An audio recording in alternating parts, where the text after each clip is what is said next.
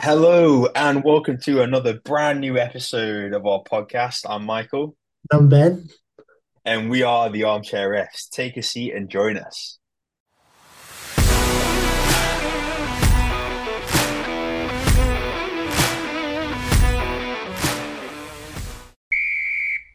So, Ben, it was another incredible weekend of sport. So, let's not waste any time. Let's jump straight into our armchair analysis. So here's an opinion for you. England are the best team in the Northern Hemisphere. Proven Oh, factual. I hate that. I will firmly disagree with that opinion. Even despite the fact that you are the only team from the Northern Hemisphere in the semi-finals, I think if you went up against Ireland or France right now, you would not win. Nah, not right now. They're busy. They're busy just crying their sorrows away. I reckon we'd have them today. Ireland aren't even in the same country to compete. yeah, it'd just be like their fans left over kicking conversions in the street. Yeah, all the ones that bought tickets to the finals. I bet so many of them have. They're so keen. I know. Could you imagine, like, you know, going on like the secondhand websites now? I, this is this actually raises another good question. If your team doesn't make it to the finals, like semi-final or final, do you still go, or do you reckon you know you could probably sell them for like really good value? Mate, I'm going. How many how many World Cup finals are you going to go to? No way saying. Yeah, but then like, um, like someone could come and offer you an absolute bag for your ticket. It depends where in the month it is versus when I get paid. I'm going to be honest. Just get paid, I can do one, but you know, mid-month, second half of the month, I'm probably Yeah. to bite his hand off.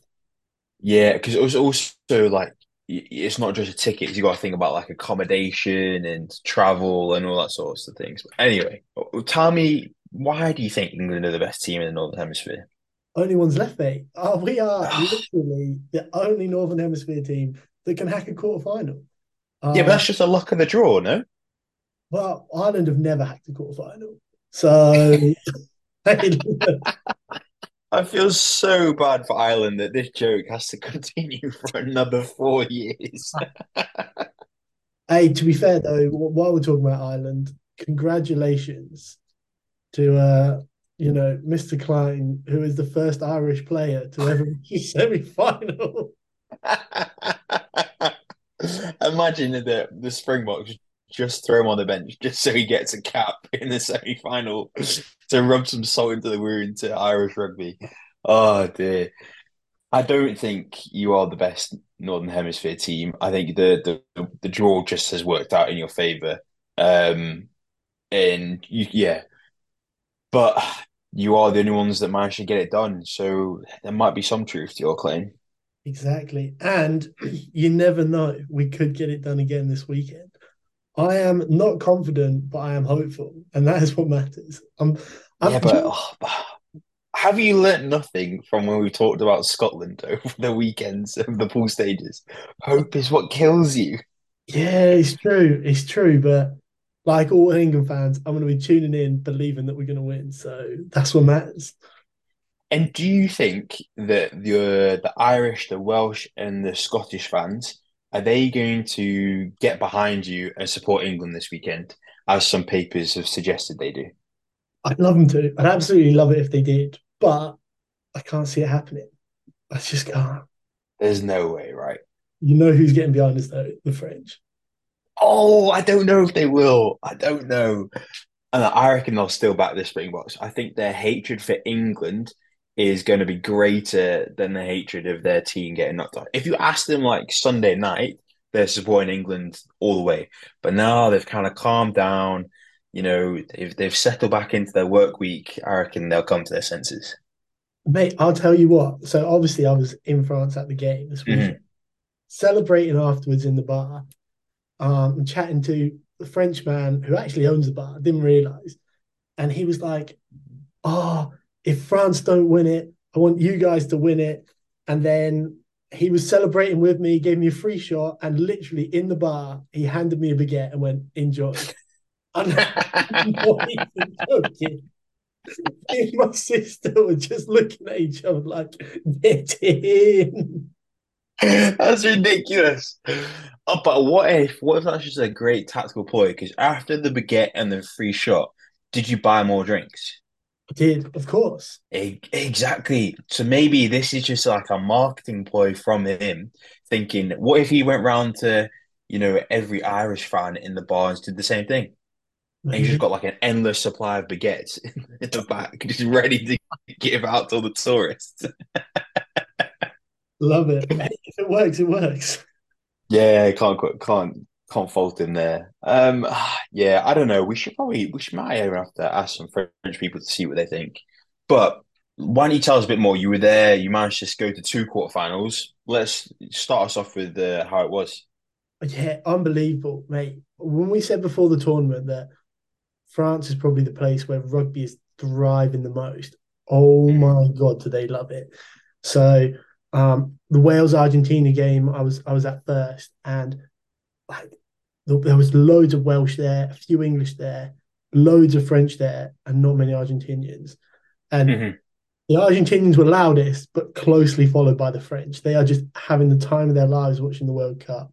I mean, they've been knocked Mhm. out, so who knows what's going to happen? But Yeah, I wonder. I really wonder if we're gonna, you know, hear those French national anthems uh, sung again in the semi-final and quarterfinals. And I hope, I hope to the Lord above that we don't, because it annoys me. But maybe this is all they've got going for them now, so maybe I'll let it slide. yeah, they, they've all been learning the English national anthem. They're ready. Absolutely great this weekend. No, do you know what? Actually, just a quick note. I did think I um the national anthems were much better this weekend. I think it was for the two games on Sunday, they were better. The Saturday games, they were still a bit off, and the timings of the the children's choir that they had in person to like, like when the the lads and the rest of the stadium was singing it. But we're taking steps in the right direction, Yeah. so it's a good thing. So, as an orphan hater, you feel a bit better about yourself. That they, they, I don't know if the children there were still the same orphans that recorded the previous ones, and I hope that they weren't. Um, but I'm just I'm proud of their efforts. They're they're showing their resilience. They're uh, they're getting up, you know, week in week out, studying their craft, making sure they get it right. It's true. It's true. But on to the games. Let's let's start with the first game. Wales Argentina. What did you think?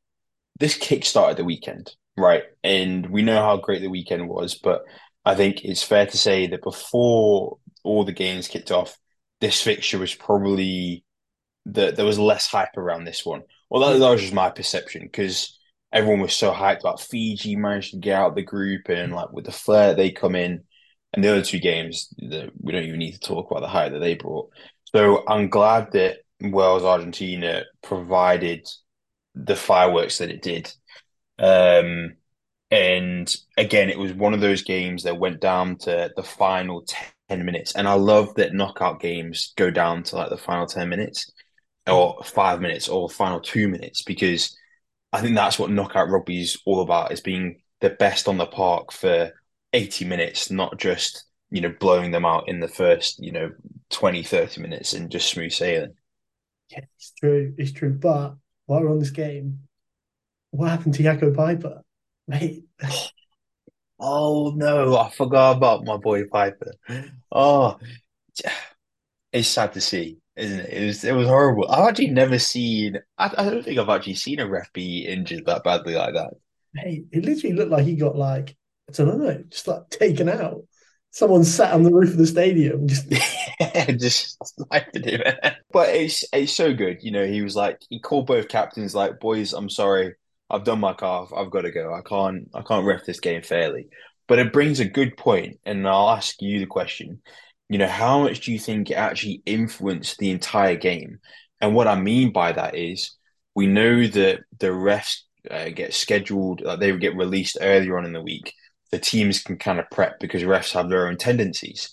So a lot of prep will have gone into how does Jaco Peyper actually, you know, ref the game and, you know, what can their captain do to get some sort of advantage? And then you had Karl Dickson come on. So what type of impact do you reckon that actually had? I think in the game it had a big impact, but I don't think it's an excuse for anyone. Do you know what I mean? hmm The day, Karl Dickson's also an international ref that's refed Wales before, and they were kind of losing it in the second half, the rub of the green or whatever. Like it's not like they've never met this guy and they don't know what he's doing.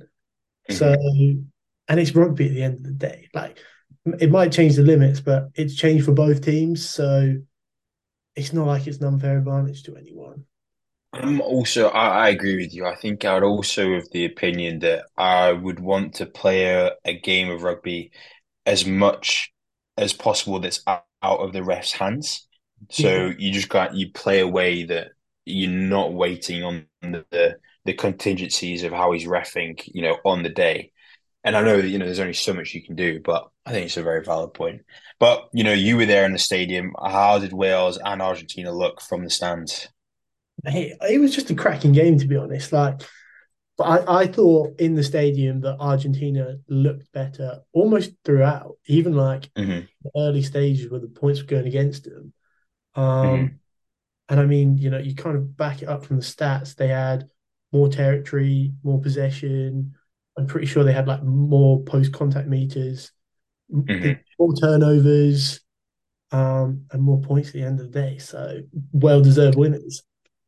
Yeah, but, but I mean, I think it was almost a tale of two halves because I'm pretty sure they weren't winning at half time. They were ten six down at half.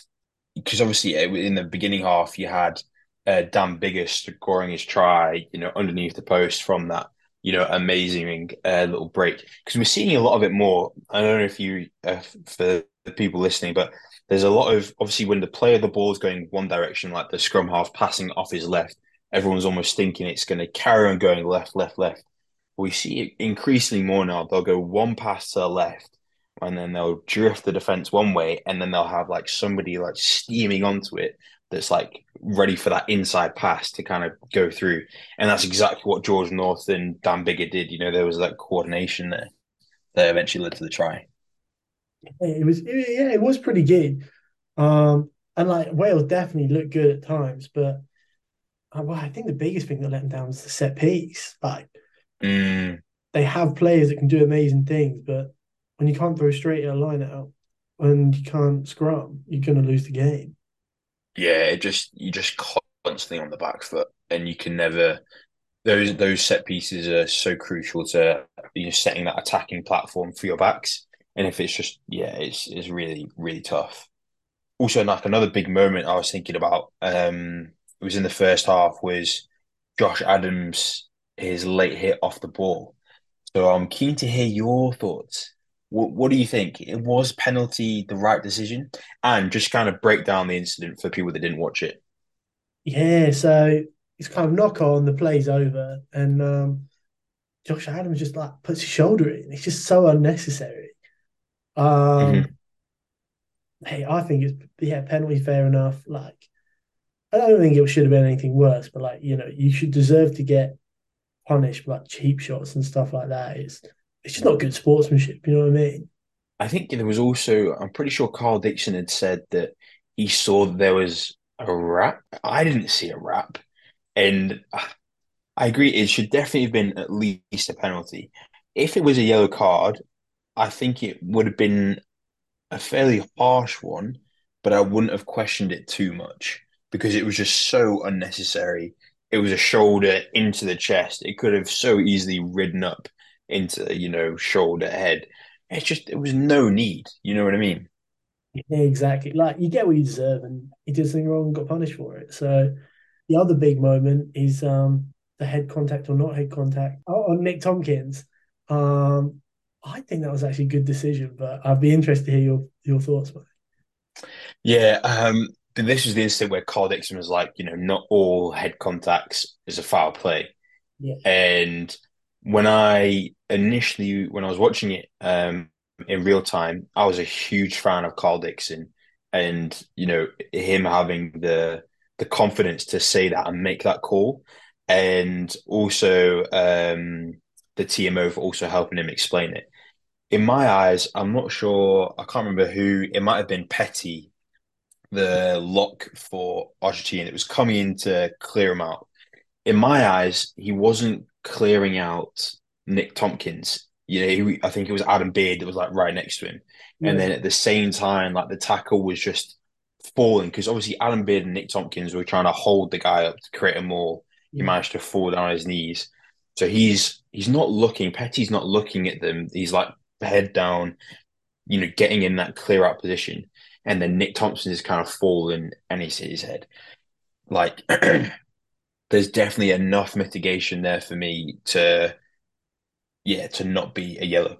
However, in saying that, I'm very surprised that there wasn't a penalty towards Wales. yeah. I think there was penalty advantage anyway, though. So you know what I mean. If you give a penalty, you kind of go back to the first one. But if Uh, there's foul pay, surely you could reverse the penalty advantage. Like, surely that would supersede the offside penalty that was uh, previous. yeah, yeah. I, I guess so, but yeah, I think it's just one of those things that happens. Like we can't criticize the refs; they make the judgment. Like all Yeah. of them have tough jobs, and um, they might get something wrong every now and then. But I think the better team won on the day, so I think it will work out. So hang on. So do you agree with the call or do you disagree with the call? I agree with the call in principle, but I disagree with it as in how consistent it's been with the rest of the calls. Okay, that's fair enough. And obviously that was such a big moment as well because Nick Tompkins then had to go off for a HIA, and rightly so because he did get head contact. But then you could imagine how that then disrupted everything because I think Sam Costelow had to come on, which then shifted. I can't remember if him or uh, Dan Biggar went to to twelve, but obviously you can imagine the frustration from the Welsh camp at that point. Yeah, do you know what? I, I I could be wrong, but I kind of thought there was a bit of gamesmanship in that HIA, you know? Interesting. Normally when they're independent doctors, they take a minute or two to have a look. He was straight off. It's almost like management call, team doctor. You didn't give us anything, and now he's come off. It's like trying to win the favor of the ref. But I've got nothing to back that up. That was just my initial thought at the time. Because there've not been many HIAs and there's been worse head contact. Yeah, there there have been. Uh, I agree. I, I don't know. I thought it was legit a HIA. I mean, he did come back on, uh, Mm. you know, 10 minutes later. So I, I, I'm I'm not really into it too much. Um, but going going back towards the game, I think a standout player on the Argentinian side um, was Kremer, the number Mm. seven. Like I thought he was absolutely sensational. I thought, to be honest, just um, Argentina's back row were just phenomenal. They were all over the park on both sides of the ball. Like they they just you could imagine that they would be feeling absolutely dead after the game, and their recovery had to be, you know, immense. It was wow, they had put in a shift and they are peaking at the right time. You know what I mean? They especially the back row looked pretty poor against England. And you know, they were ridiculous this weekend. You know, hopefully Mhm. continue have a cracker next weekend. And it's just so good to see them be much better than they were against that opening night against England. I, I had personally I had such high hopes for Argentina coming into the comp, and I thought that they were going to comfortably beat England that opening night. Um, so I'm glad that they've managed to find their form now. Although I do think it's going to be short lived, but we'll get into that. Um, but yeah, who who's another standout player in your eyes? You know, King Boff, he was he's always good. But you know, last week it was all about Carreras on the other wing, but Boffelli, he was slotting his kicks, he was making meters. He, he looked really good.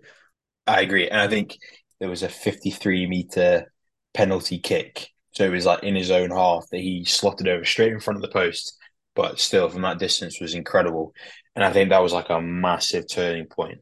And I know you'll be able to speak on this more, but I could feel the Argentinian energy like coming through this, you know, through the TV when the moments were good. And there was like, particularly the beginning, like the first 15, 20 minutes of the second half, it was all Argentina. Their fans literally unbelievable. Like noise, like t-shirts waving, like you can just see them in the crowd. L- unbelievable. I mean, what a lift that would have given the players because they were just so loud. Yeah, you would have you heard it through the TV. It was it was mental. Yeah, because obviously that's when they, I think they started to take the lead for the first time after trailing it um, in the second and the beginning of the first half. So yeah, I think Boff is just he's so good. Um, and I think what I do want to talk about, and I think this is a going to be a a common theme across all the games we're going to talk about, but Nicolas Sanchez and Augustus Agustín Creevy coming on late into the game to see it out. How good was their experience, and how important was it to have them on the pitch to seal out the game? The experience they've got is ridiculous um, between them. I actually was speaking in my Spanish AS level about those two players. Um, no way. So what's that? Eight years ago, nine years ago. Like they've been around for so long and been so good. Yeah. Yeah. Wow. Yeah. It's I kind of it's it's really good because it shows that there's still a role for these players because even though they might not play, you know, the 80 minutes now, you can um, just knowledge that they've acquired over the years, they can pass on during camp, you know, during the team talks and on game day. And it was Nicolas Sanchez that, you know, scored the winning try. And when I watched it, the highlights back, I wanted to like see how he saw the play and just his ability to. So it was obviously off a scrum that was in Wales's half, and they just immediately went into midfield. But what was so crucial that allowed Nicolas Sanchez, uh, well, to make that defensive read was the replacement nine, Velez. He kind of he wasn't standing next to the scrum half, like in that scrum. He was kind of like defending behind. So it meant that as soon as the ball went away, he could run straight into midfield because it was Sam Costelow and Nick Tompkins that was coming up flat against the line with Tomos Williams coming behind. So that's three Welsh players in like a tight group where anybody of those any one of the three could have, you know, get the ball. But because I think it was Moroni and Sanchez ready in midfield, and then Velez came across, it was 3v3. So it allowed Nick Sanchez to jump through the gap to go intercept the ball because he knew that Velez was covering his inside to tackle Costelow if he kept the ball, and if it went to Nick Con- um, Nick Tompkins, that Moroni would then get the ball. I know, sorry, it's a bit much. it's a bit of a, uh, a bit. There's, there's the armchair analysis when I had a look. Um, but yeah, just a stunning moment to kind of to seal the deal for them. And mate, we can talk about this game forever because they were all so good. But I think we've got to move on, like time wise. Yeah, we do. We do. You're right. You're right. You're right. Yeah. So t- take us into the next game, Ben. How good were the All Blacks? Oh my! They were unbelievable. I'm I'm genuinely speechless. You you you kick us off. Where do you want to begin with this one? Hey, I love the All Blacks, but I want to start off with the chat at the end of the game. Actually, um, so good. Um, I mean, Johnny Sexton and Peter uh, O'Mahony in particular for Ireland love just giving it this all game, like to the team mm-hmm. and all that. So um, yeah, hearing that the All Blacks kind of turned back to him and said, four more years, you're done, and all of that. Oh, you gotta love it. Yeah, I heard that Rieko Ioane, when they were shaking hands, said, um, enjoy retirement, mate, and don't miss the flight home. it's just so unnecessary after the game. but if you dish it out, you got to take it. Like, Absolutely. Know, so fair play to New Zealand for getting back in. Yeah. What What do you think it What do you think it was that made this game so good? I think it's all been building from Ireland winning down in New Zealand. Mm. Ever since then, they've well, they said they've been holding on to it, and then mm. both teams, because Ireland have been unbelievable this tournament, like fueling New Zealand. They were just flying at each other. The physicality, like the skill. Mm-hmm it was literally just unbelievable to watch. I I agree. The the the Irish series win a year and a half ago that damaged the pride that New Zealand have because you know that to win a series down under um in New Zealand is like unheard of hmm. and mm. it would have been marked on everybody's calendar they you know the coaches kind of predict you know who's going to come through what and yeah, uh, this is definitely the grudge match for them. And again, like we were saying in previous weeks, everybody was writing off the All Blacks. They Mm. that opening night against Paris in uh, sorry against France in Paris, everyone thought, yeah, no, New Zealand aren't up to scratch. Uh, Ireland are definitely gonna be the favourites. Um, but I I think what I would like to say is that Ireland Ireland's squad rotation or lack of, I should say, came back to bite them, in my opinion. I think there were just some tired legs out there. Yeah, Johnny Sexton at the end just looked like dead in his feet. hmm But he also just hasn't needed to play 80 minutes. Like I don't I can't even remember the last time I saw Sexton on after 70 minutes. hmm hmm Um, and like he doesn't play a lot for Leinster. So I don't even know if that's fatigue or if it's just not he's not got 80 minutes in him. I, I I don't know. I think he yeah, it's a good point. I do I think he does have it in him. I think that final play was what like 37, maybe 40 phases of rugby. So I think any athlete would have been tired at that point. But I think it, that atta Irish attack right at the end just looked really, really flat and just Mm. really predictable. Like Ireland normally attack with such pace and everybody knows their role and it's just like this cogs all working in the system.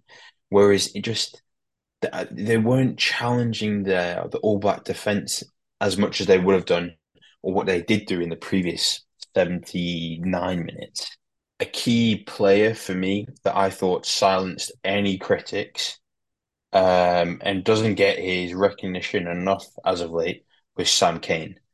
I thought his performance was out of this world. he's been bashed for a few years now. Um, O'Mahony said he's just a shit Richie McCaw, but bloody hell, he was. I think that's the best game I've ever seen him play. Yeah, without doubt. Without doubt. He showed up, and like to be fair, with the winning teams like all weekend, all of the big players showed up. Like, hmm like you know, talking to New Zealand, you're saying Sam Cane was unbelievable. Ardie Savea looked ridiculous, scored his try. Um, hmm Mo'unga was unbelievable the way he was kind of like the attack. Jordie Barrett and his try saving tackle. Oh, oh. Everyone showed up. It was unbelievable. Yeah, and actually, just just to go back on highlight something else as well. The obviously you've got Richie, Jordie Barrett, and Beauden Barrett, and all three of them have different kicking responsibilities. Mm. So obviously Jordie Barrett is for those like long range penalties or conversions, but then it's typically Richie that's the doing the conversions after the try or kind of like um yeah, like kind of closer range ones. And then you've got Beauden Barrett, he does the kickoffs.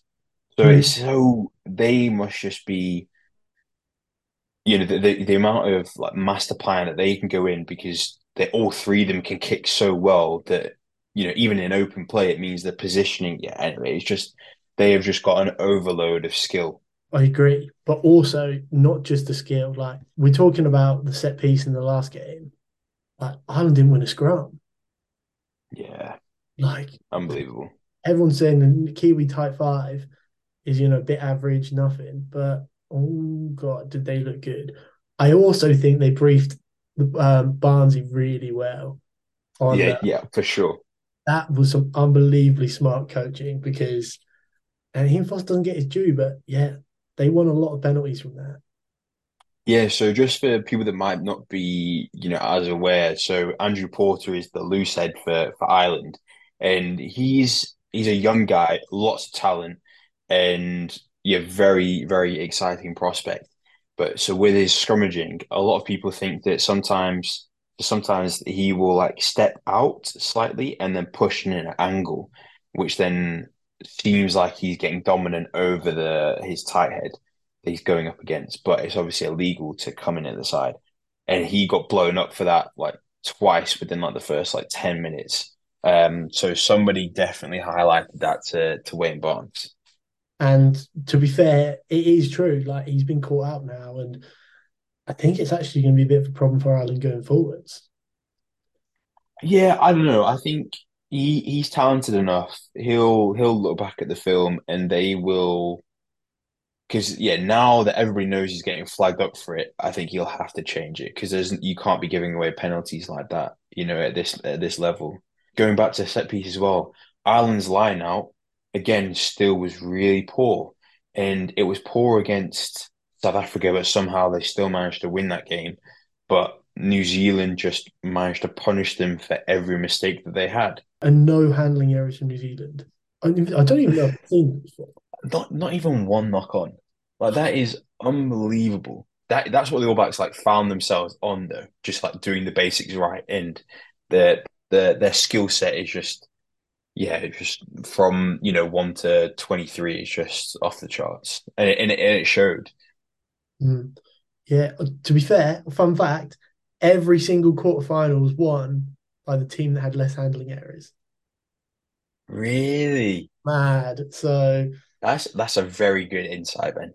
Yeah, if you know, you know. Whoever on Twitter, thank you very much. I uh... I'm just glad that New Zealand are back because, in my eyes, they never left. And like I said, I would have.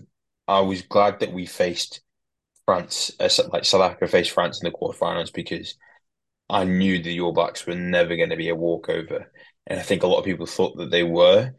Um, and I also, I, when you saw like Bundee Aki, like you know, getting emotional at the end of the game, it's just it's really tough. You, it's the these types of games you just don't want either team to go home. But yeah, just a just a sensational match that went down to the wire. Yeah, you're right, Mike. But I mean, I've got a comment I've got on Bundee Aki. I think he was the best player on the pitch. He was phenomenal. I don't think he was. I think I was still going to Sam Cane, but I'm I'm keen to hear your thoughts. Why you you thought Bundee Aki was the best?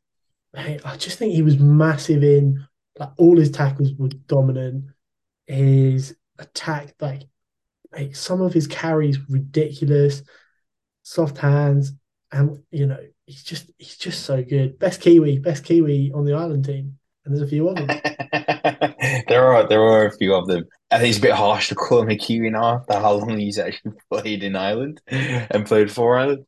Um, but yeah, you're not wrong. He's had an incredible World Cup, and I think if we were to vote of a player for the tournament, if he got the reward, I I wouldn't blink an eye. He has just been outstanding.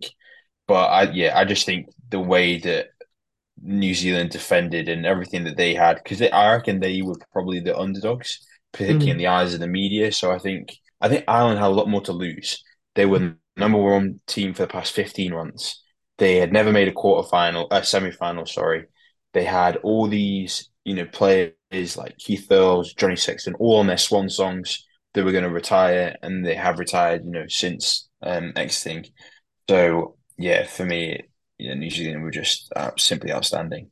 Yeah, 17 game win streak lost as well in that game for Ireland. So Oh, exactly, because they would have if they won that, they would have tied the record. Yeah. Well, quarterfinal curse strikes again. See you later. Indeed. Indeed. but speaking of another team that has had an 18 match winning streak in the past, oh England went up against Fiji. Oh Mike, you you must be a big England fan. Um, yeah. no. Being at that game was ridiculous. Like the fans as well. Like it was all the English cheering on England, absolutely loving it. All the mm-hmm. French in Fijian shirts cheering for Fiji. Oh mate, it was great. It was great. This game was so frustrating. It it turned well towards the end Fiji kind of like woke up and uh, actually managed to start playing some good rugby. Um, I think I was just really gutted that Fiji didn't come flying out the gates as they as I was expecting them to. Ah, I was just really disappointed because they just made England look way better than I think that they actually are. I'm not having any of that. England have had so many questions and they keep winning. So until they lose, I'm I'm on the England hype train. They, they, they are the only unbeaten team left in the competition. So if we lose any game, we've lost as many as the champs. So basically, we should just be awarded first place anyway. like... Absolutely not. But that's crazy to think because let's say if you do lose and when you lose against South Africa this weekend, mm-hmm. that means that the winner of the World Cup will have, you know, done the same feat that South Africa did in 2019. Because obviously in 2019, it was the first time anybody had lost a pool game and gone on to win the World Cup. So it's going to happen again if England get knocked out. writing us off, mate. We're coming through. We're coming for I'm, I'm not writing you off. Well, I know I lie. I am. yeah. To be fair, again, like I think the best team won. I think Fiji got a couple of tries in a short period. It, I, I, tell you what, I was I was getting sweaty. I'm not gonna lie. I was. It was amazing to watch. I won't lie. It was it was awesome. Oh mate, I, I was like, oh no, this is it would be the most England thing ever to have a dominating for so long and then just lose it within a 10 minute period. But, yeah. Mate, the, the boys stayed strong. And I think this is where when we talked about like Nicolas Sanchez and Creevy coming on for Argentina to see out the game, I think this showed the you know the wisdom that these older players can have and just how to game manage a knockout in a World Cup. And I felt because obviously this is Fiji's first time getting into a knockouts, you kind of saw that it was like a growing pains situation for them because I just don't think they managed that that final 10, 15 minutes when they were they got really close. The scores got level, and then England went down, looked dominant, but then Farrell sat back and just got the drop kick yeah. um, to go ahead. But that's just you know having been in those positions more uh, so often that I, I feel like Fiji just lacked that calm head to yeah just to see them through it. Shout out to Fiji because they were so like all tournament, everyone loves them. You know they've been good, play exciting stuff, and yeah, hopefully they can come stronger next time. But yeah, I'm just glad they didn't this time. I'm sure.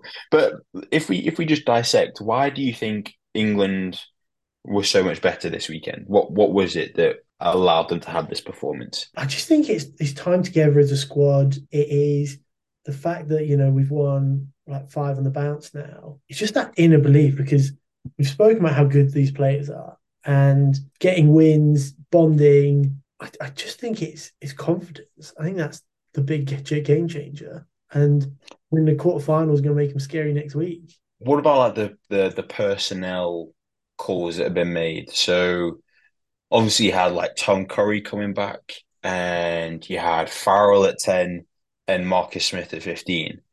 As an England fan, how did you know those people their performances make you feel? All three of them were so good. Like just as you've named those three, like Tom Curry, most tackles in the game, um, body on the line. He was winding people up. Should have got a yellow carded, in my opinion. Ooh.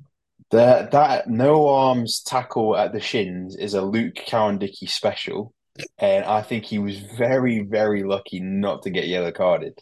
To be fair, from where I was, it looks like um, later on where he wound Botia. I thought Botia punched him. Like from where we were, I was like, "Oh my god, get him off!"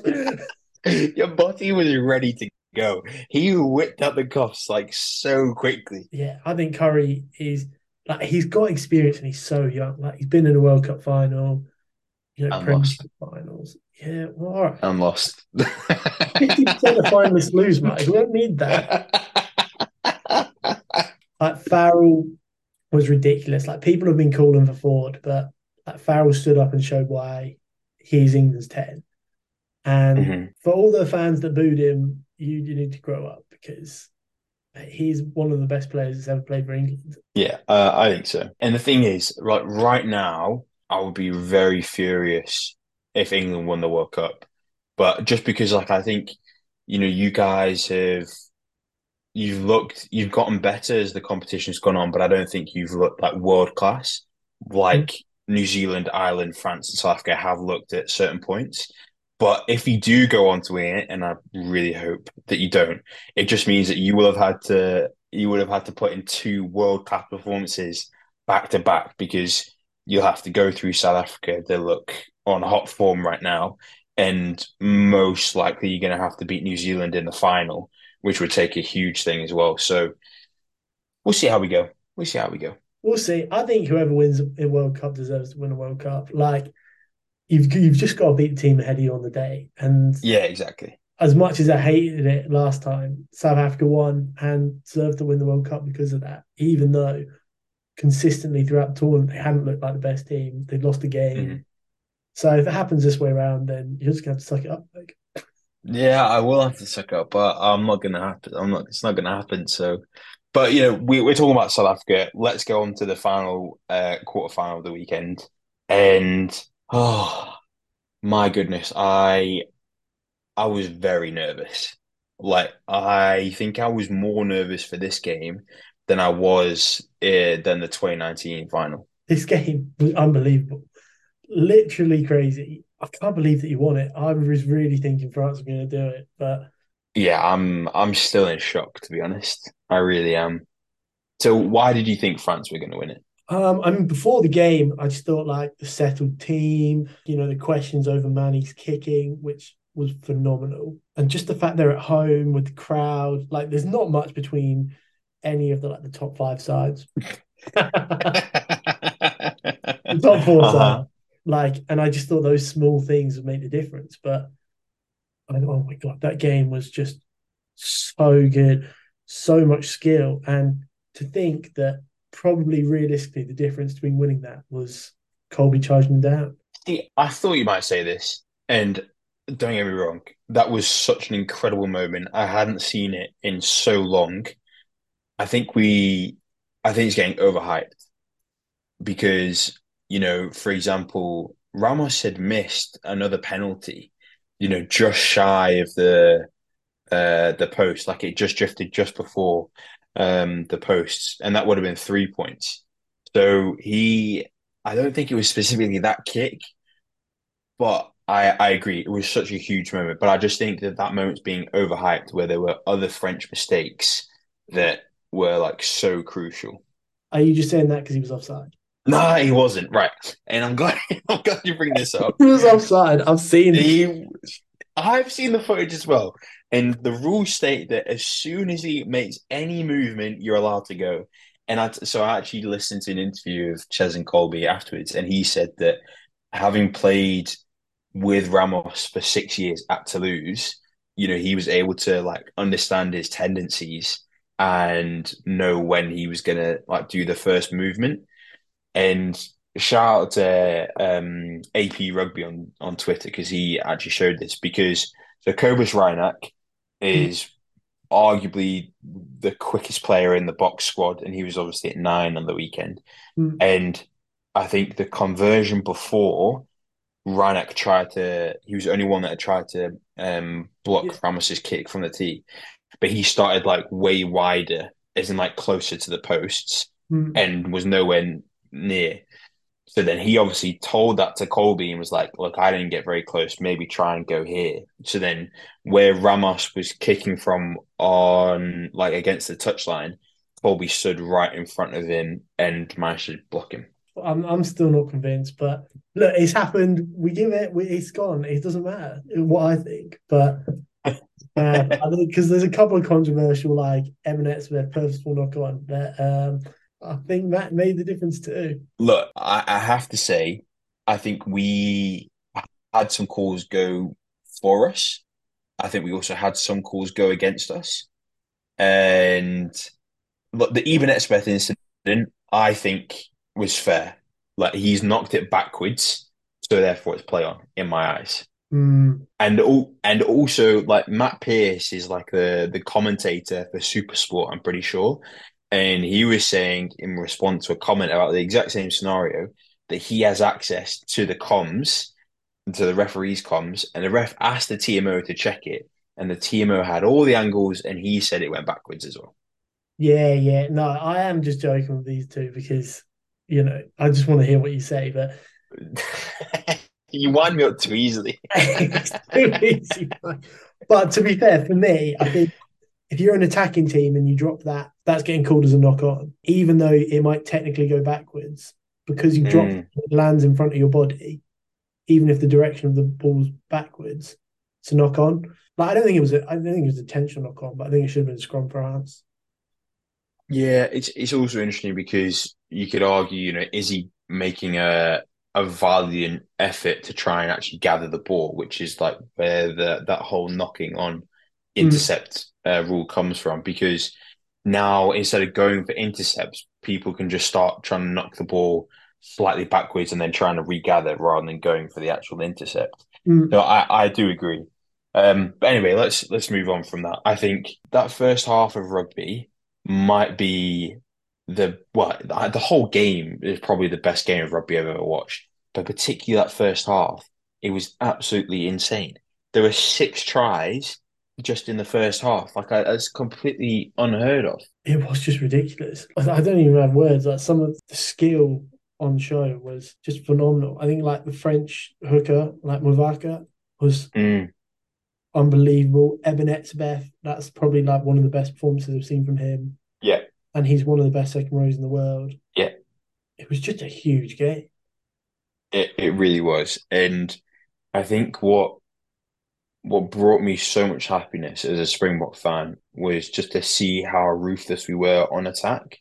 So the stat I've got for you, Ben, is right. within that first half. So the Springboks' three scores came despite having just 99 seconds of possession in the French half. They made three entries to French 22 and scored from all three. Yeah, ridiculous. That red zone efficiency was just is not something we would normally attribute to the Springboks. No, it's not. But that's what you need to win these games. Like you yeah. need to be efficient because both defenses are ridiculous. And like, you know, everyone's talked up Shaun Edwards and everywhere he's gone. Like you have mm-hmm. to make the most of your chances when you get them and and you did and you won by a point. You know what I mean? It's it's these margins, it's crazy. Mm-hmm. Mm-hmm. I agree. I'll, I'll come back to South Africa because obviously they they managed to win it, but what what did you notice from the French side? I think where we should start is what did you think of Dupont's performance? I thought he was good. I thought he was really good actually. There was always that kind of, oh, is he going to be a bit scared? Is he going to be a bit different after his whole jaw incident? But mm-hmm. I thought he looked really, really good. I don't know if I agree. I think he, I think he was very good. A lot of the ball went through him. I think mm. he had like 117 touches like in the ball. It was like an incredible stat.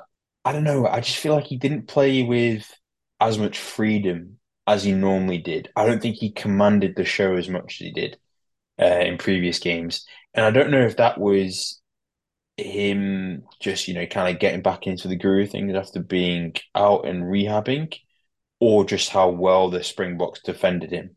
And I love the selection of Cobus Reinach mm. to to start because Cobus Reinach is so quick and so is Faf, but yeah. Cobus is just a bit quicker. So they didn't allow uh, Dupont to have any time, like so much time with the ball. And I also thought what was really clever was like when Dupont goes to pick up the ball from the bottom of the rucks, that is when the moment that like Kolisi, like I've seen him do it once, where that he would then try and counter ruck because mm. then then knocks the French players into the nine then he picks the ball up and is stumbling backwards. So then, you know, can't get the pass off to first receiver as cleanly as possible. But man, Dupont looked so heartbroken when the final whistle blew. Yeah, yeah, gutting. Like, you know, at home, how often do you get these chances in the World Cup? I, I think I know what you're saying. Like, I think his performance was more like Aaron Smith esque. He was just getting crisp ball, playing really yes stuff. But that's a great. It's it. Yeah it wasn't like the kind of Dupont like I can do everything. I'm gonna I'm gonna make these ridiculous plays that we've come to see of him. So, but what I didn't like from him um, was post match calling out the ref. Like, I'm I'm a big believer that it it needs to be said sometimes by like, you know, pundits and like refs need to be held accountable. But I think for active players and coaches, I just don't like them calling out the ref. Like Rassie's done it a few times. I've been pretty against it then. Wasn't mm-hmm. fan this this time. In private, like maybe these things should be said, and and like on social media, it's going to be mentioned anyway. I just don't like that, to be honest. Yeah, I think I I kind of giving him a bit of grace because I hold the same position as you, but this World Cup meant so much to those players. Mm. You know, they they were told, you know, this is their World Cup to win. This was like the golden generation of French rugby. Um, and it was, you know, just written the stars that they could win it in their, you know, at their home World Cup. So I could imagine the emotions that were going through all the players after the final whistle. So I don't think it was right, but uh, I understand. I understand why he may have said it. But the thing is, like, if if Rassie said that after the Ireland game, for example, I'm sure everyone would have been calling for his head and him to get sanctioned, fined, suspended again. But nothing's going to happen to Dupont now after he's been called that. After he's called out Ben O'Keeffe. Yeah, yeah, I agree. I agree. Um, yeah, it's just something I just don't like to see. To be honest, I just hopefully there is something that goes on and it discourages it going forwards. I agree. So I've got, I've got two final thoughts for you. The the first one was obviously we had again we had Faf de Klerk, um, Handré Pollard, and Willie le Roux all come on super early in the second half. They rolled out the changes really early for South Africa because they had a game plan. They knew what was going to work. And again, it was all about having those experienced heads in the final 20, 30 minutes of the game to see out the victory. And also, like Pollard uh, kicking that um, penalty from in his own half was such a huge moment for us. And I was I was um, listening to an interview of his today that um, you know they were kind of like deliberating who was gonna like what they were gonna do at the uh, at that penalty, and Bongi Mbonambi, who was the captain, just comes up and goes posts, and then he just says to he shouts at Pollard, he goes, "This is for South Africa," and he like repeated that, and he was like, so Pollard's like, "Yes, captain," and then he manages to slot it. Okay. So I I love that from him. Why was Kolisi off so early? See, I know I, it pains me that he came off so early, but I think the coaches saw how vulnerable uh, the France were at the breakdown. And we don't, besides Duane Vermeulen, we just don't have an out and out fetcher uh, on the team. So I think he knew that Deon Fourie and Kwagga Smith had to come on because mm. they were just going to attack the breakdown. And we saw how good Kwagga Smith was at the breakdown over the in the last like 20 minutes. So I I think I think it was all a game plan. Yeah. It was all a game plan. And I just to kind of back that up, I've just got so many I just get so excited talking about Springbok. Um during the Ireland game, Victor Matfield, the old Springbok captain, yeah. had texted Duane Vermeulen and you know asked him you know, uh, you know, because Duane wasn't in the 23, so he asked him, you know, how are you feeling? Are you fit and whatever? And apparently Duane texted him back just saying one team, one mission. So I just love this idea that everybody knows that they have a role and they just trust their coaches and their decisions because they've obviously had four, five, five and a half years now with the coaches. They just they all believe in each other and it's what you need to win World Cups. Yeah, man, what a weird mission to go out in the semi-finals. Like, uh, oh, stop it! uh, it's not going to happen. And I'll tell you what, because it's my final point. Cheslin Kolbe is a big game player. Like World Cup final 2019, Lions Series 2021, and World Cup 2023. That guy does not shy away from the big moments he turns up. I, I can't deny it. He when the pressure's on, like he shines. He's ridiculous. He's just he just blows me away every single time. Like I don't think I've seen Damian Penaud get that skinned for for pace before, and he just like he left him in the dust.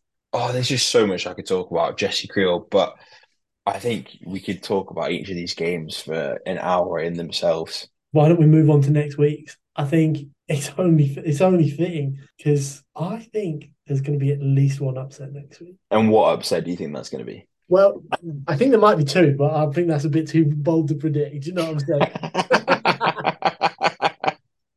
Can you imagine? I mean, obviously, as an England fan, I'm backing England to make the final. You know, for better for worse, I reckon every challenge we've had, we've turned up for. the challenges might have been smaller, but they've been overcome. And we are going to be hurting. You guys are probably a bit compl- complacent because how bad everyone says England are. You know, you beat us last time, all that. Mhm. I'm backing it. I'm, I'm I'm seeing it. It's in it's in my heart. I'm saying it's going to happen.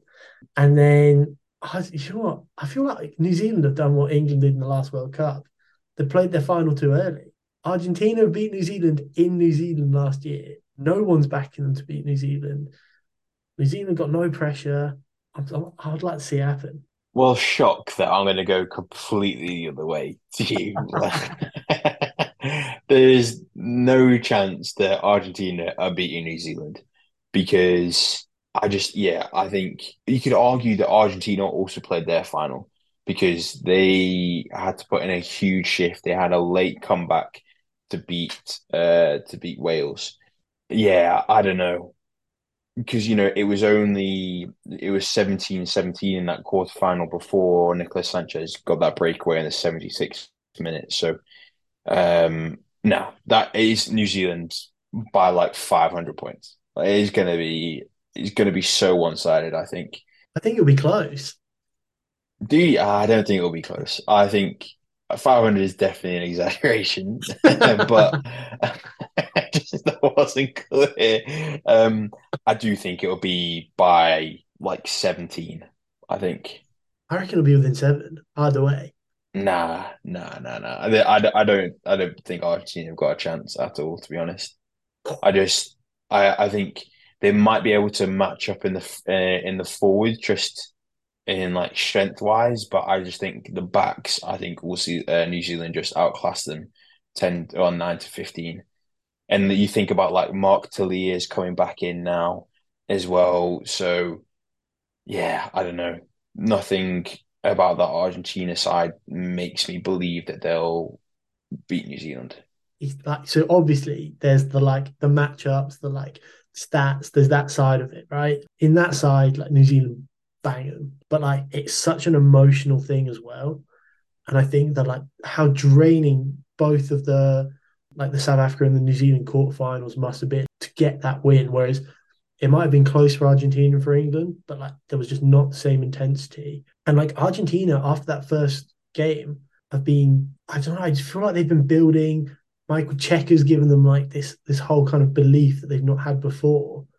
Mm-hmm. And they know that they've beaten the All Blacks within the last like year and a half. I think I think they could do it. Well, if we apply the same logic to the other quarterfinal, you haven't beaten South Africa in, in until two years ago. Still not that long. We were there. We were there. we were there, but since then we also played one more time and we beat you comfortably. yeah. So we uh, we our our victory is even more recent. But like, there's so much expectation on you to win as well.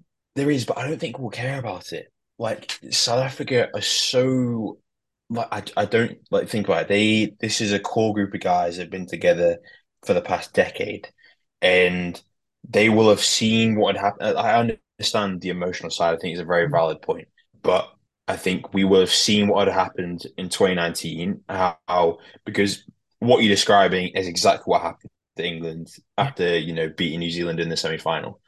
So I think we will have learned from that, and I hope that we don't follow the same footsteps as you. And I also think that you know maybe we actually see like a rotation in the squad, and we actually put some fresher legs in, and we'll find out tomorrow when the team sheets gets released. But yeah, I think that there'll be um, some fresher legs in there to then to allow that mental fatigue to not be a factor. So we're already in your heads. No, not at all. Not at all. yeah. All right. Talking teams. All right, we're going to focus on South Africa England because this is the big one for us. Yeah. Um, who are you picking? What are, what changes are you making from the last game, if any? Like from a South Africa side. South Africa point of view. Okay, so I'm keeping the same front row. Man, this is really tough. So I think I would definitely keep. I think I would keep everybody except Jasper Wiese. I think he mm-hmm. comes in to, to eight. I don't know. Maybe you could even go like Jaden Hendrikse I don't know. This is tough. Nine is a tough one because I think obviously the the thinking with Cobus Reinach is we wanted to get out to a hot start. I actually wouldn't mind keeping the the Reinach Pollard um, Libbok nine ten combo to start. I I wouldn't be like so surprised if we saw maybe like Canan Moodie. I'm hearing Canan Moodie coming on at 13. Mm. Um, you know, that's what's been spreading the uh on the on the Springbok Twitter. Um, I'm keeping Arendse and Kolbe as wings, and then probably would keep Willie le Roux on the bench and have uh Willemse. So so Willemse's going to stay at 15 because he came off pretty early. So I think where the big changes, I think we'll probably go back to a 6-2. I Mm. don't think we're going to go to a 5-3. So I Yeah. think that means we'll we'll be able to like bring in Jean Kleyn, for example, and then we saw that Bongi can go 80 minutes, and he went 80 minutes against France. So whether that's going to play into we have we still have Farid that maybe will come on in the last you know 2015, but then I reckon Kwagga Smith has to be in that on the bench like no matter what. Yeah. Interesting. So you to the starting team, your only changes are at eight and thirteen. But I, oh, I don't know if I would want to change anything because Jesse Kriel looked insane against. France. But he's he's had like 10 stitches put in this past week because of a head clash. So I don't know. I'm keeping the same 15. Keeping the same 15. I'm just changing the bench. Interesting. I'm making one change for England. Will shock you. Am I you going to put Freddie Steward in for Marcus Smith? No, Freddie Steward for Johnny May. Although I think Marcus Really? has it not come out that he might be injured? I hmm. think he's been concussed. I think he has been ruled out. Yeah, yeah. So if if he was fit, I think I'd have started him at 15. I would have loved that because I think that would have been a terrible mistake. But anyway, Hey, he was good last week. He put body on the line. he did. He did. He, he, he can't go wrong with that. Everything people say he couldn't do, he did. Yeah, but he only got like he only got me like nine fantasy points. He was terrible. He was my captain. I, I triple captained him. We don't want any of that. I forgot you did that. Oh dear. Yes, you're you're keeping everybody else the same. yeah, so I think it will be Freddie for Smith if it is true that he's concussed. But um, otherwise, I bring him on for Johnny May because I don't think Johnny May's impressed this tournament. I think he's lost like a yard of pace, Yeah, but Freddie Steward is not that quick. but I think he offers more. Like I think he offers the crossfield kick option, defensive option, like controlling the backfield and stuff. I just think he offers more. I don't know. I don't like the idea of him playing in the wing. I just think Marcus Smith is just he's just not a fullback. He just isn't. And but anyway, it doesn't it doesn't seem like you're gonna have that um that conundrum anyway. But no, so it's going to be a big battle. Did you see that Rassie in the press conference this week? He got he got asked by a journalist like what team did he have like written out on his phone, and then he just like reeled off a twenty three, and he's like, "Yeah, this is what we're expecting." I know, mental. He's in the he's in your head. He's he's playing the mind games. Yeah, and he does. Like, it's just Rassie. Like, I I don't know what to listen to anymore. He just bangs on, doesn't he? I listen to every word he says. I, I did love that. I love what he's been doing with the um following one team at a time Oh yes. Twitter. How good is that? I actually find that so funny when it's just like it's like his kill list. He just like follows one team. Yeah, it's incredible. Oh, yeah, I, I can't wait. It's going to be such a great game. Um, Guys, so yeah, we've kind of had a bit of a preview now with the you know South Africa going up against England. So the that's kicking off uh, Saturday night, 8 p.m. with New Zealand, Argentina kicking off 8 p.m. on Friday night. And for those are going to be some really great games to watch. Um, but staying on the rugby theme, what else can what else do you reckon you're going to watch this weekend, Ben? well, Mike, like not just the men's team in action, women's are in action. Uh, the W WXV Group One, so the best of the best, kicking off this weekend, and Mhm. that does include England. So I'm, I'm watching that Friday, 7 a.m. against Australia. I just love that they are at accessible times as well because I say like yourself, you're working from home, or you know you've got a short commute, you can put it on whilst you're having breakfast, whilst you're getting ready, and just watch some excellent rugby while to start off your morning. It's worth a watch if you've not watched it before. It does offer like things slightly different to the men's game. Like there's Yeah, kind of a little less kind of power and um like kick focus and more on kind of running and angles and yeah, it's it, it's good to watch. So if you haven't given it a go, definitely check that out. you know, you say that, but the, like the lack of power. But you just if if anybody has a spare moment, and I might put it out on socials, but South Africa went up against Scotland last weekend in the Tier Two nation, and Scotland did manage to win. But the fly half for the South Africa's women's team, um, her name's Lily Jansen van Rensburg. He absolutely flattened um, Scotland's, I think it was their fullback. And oh my word, it was like the most ferocious tackle I've ever seen. It was incredible. So just have a high, just go watch the highlights for that one moment Yeah. because it was incredible. Hey Mike, I'm not saying there's no power. There is power. It's just that they Oh, yeah. power game. You know what I mean? Yeah, yeah, yeah. no, you're right. You're right. I just wanted to give Lily a, you know, a moment in the spotlight. Yeah, Um, that was But it's it's just such it's just such great attacking rugby, and you can watch the England game. But if you want to watch the world champions play, Oh. then tune in on Saturday morning when New Zealand go up against France.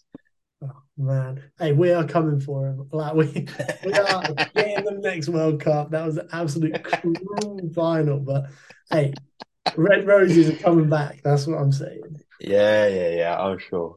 But I think it's also really great because they're I think it's Canada and uh, they go up against um, Wales uh, also, but that's at 4 a.m. So it's a bit, as a lot earlier on Saturday morning. Um, but all these teams are are based in New Zealand for this like round robin kind of comp. Mm. And obviously down there they've just had the World Cup uh two years ago. So they and obviously their home team just won the World Cup as well. So they absolutely love rugby down there. So I would expect the atmosphere at the games and the crowds to be buzzing, which just adds to the spectacle, really. Yeah, yeah. And inaugural competition, like everyone wants to be the first name on the trophy. Like Yeah, exactly. it's big. But you know, it doesn't stop there. Premiership kicked off last week. That's carrying on. And um Mhm. and Mike's favorite competition, the URC. Oh, URC is the best league. It absolutely blows every league out of the water. For the URC, just a quick little rundown before we end the, I was going to say end the show, end the podcast episode. So the Premiership is just obviously for all English teams. The URC are teams from Ireland, Wales, Scotland, and now and Italy and South Africa. So all of our like uh, club teams go head to head. Um, and yeah, it's just really good. I, I really love it. Um, so some play, some teams are going to have their internationals back. I was gonna say I wouldn't normally recommend the URC, but they've got the international players. There's none in the Prem. Exactly. Uh, the, um, but yeah, so it'll be really good to see how, you know, some teams, you know, integrate those international players back or like the Stormers, for example, you know, how do they go without a lot of their Springboks in there still? So, um, yeah, it'll be really good. And just actually on a completely separate note, I don't know if you watch this as well, Ben, but um, the Premiership rugby documentary just released on Amazon Prime. So this follows the like the final like the season last year's season of the Premiership. Um, and I just started episode one a couple of days ago with my housemate, and we loved it. So if you're new to rugby, it'd be a great, you know, entry into like seeing the behind the scenes and you know what goes on outside of match day. And but if you're a rugby fan, it's just exactly what you want as well. Unreal. I haven't got on it yet, but I am definitely checking that out now. Oh, good. Um, but yeah, there's so much other sport, and we didn't even manage to go into the other sports um in a segment. But yeah, I hope you managed to get out this weekend, play some sports, watch some sport, and uh, yeah, be proud to be an armchair ref. Yeah, exactly. Enjoy it all, guys, because it is going to be a cracking weekend, and uh, we'll be back next week.